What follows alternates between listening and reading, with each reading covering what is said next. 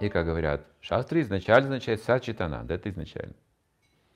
Изначально мы вечны, полны знаний, полны блаженства. Это изначально. А затем, ну, это уже как следствие трансформации, соприкосновения с материальным миром.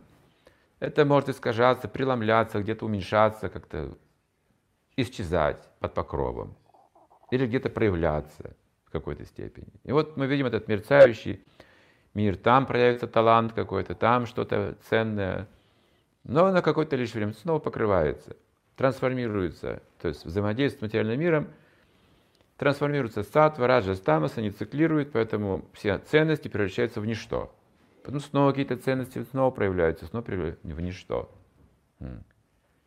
Это соприкосновение как бы изначальной души с материальной природой, которая уже создает искусственные понятия.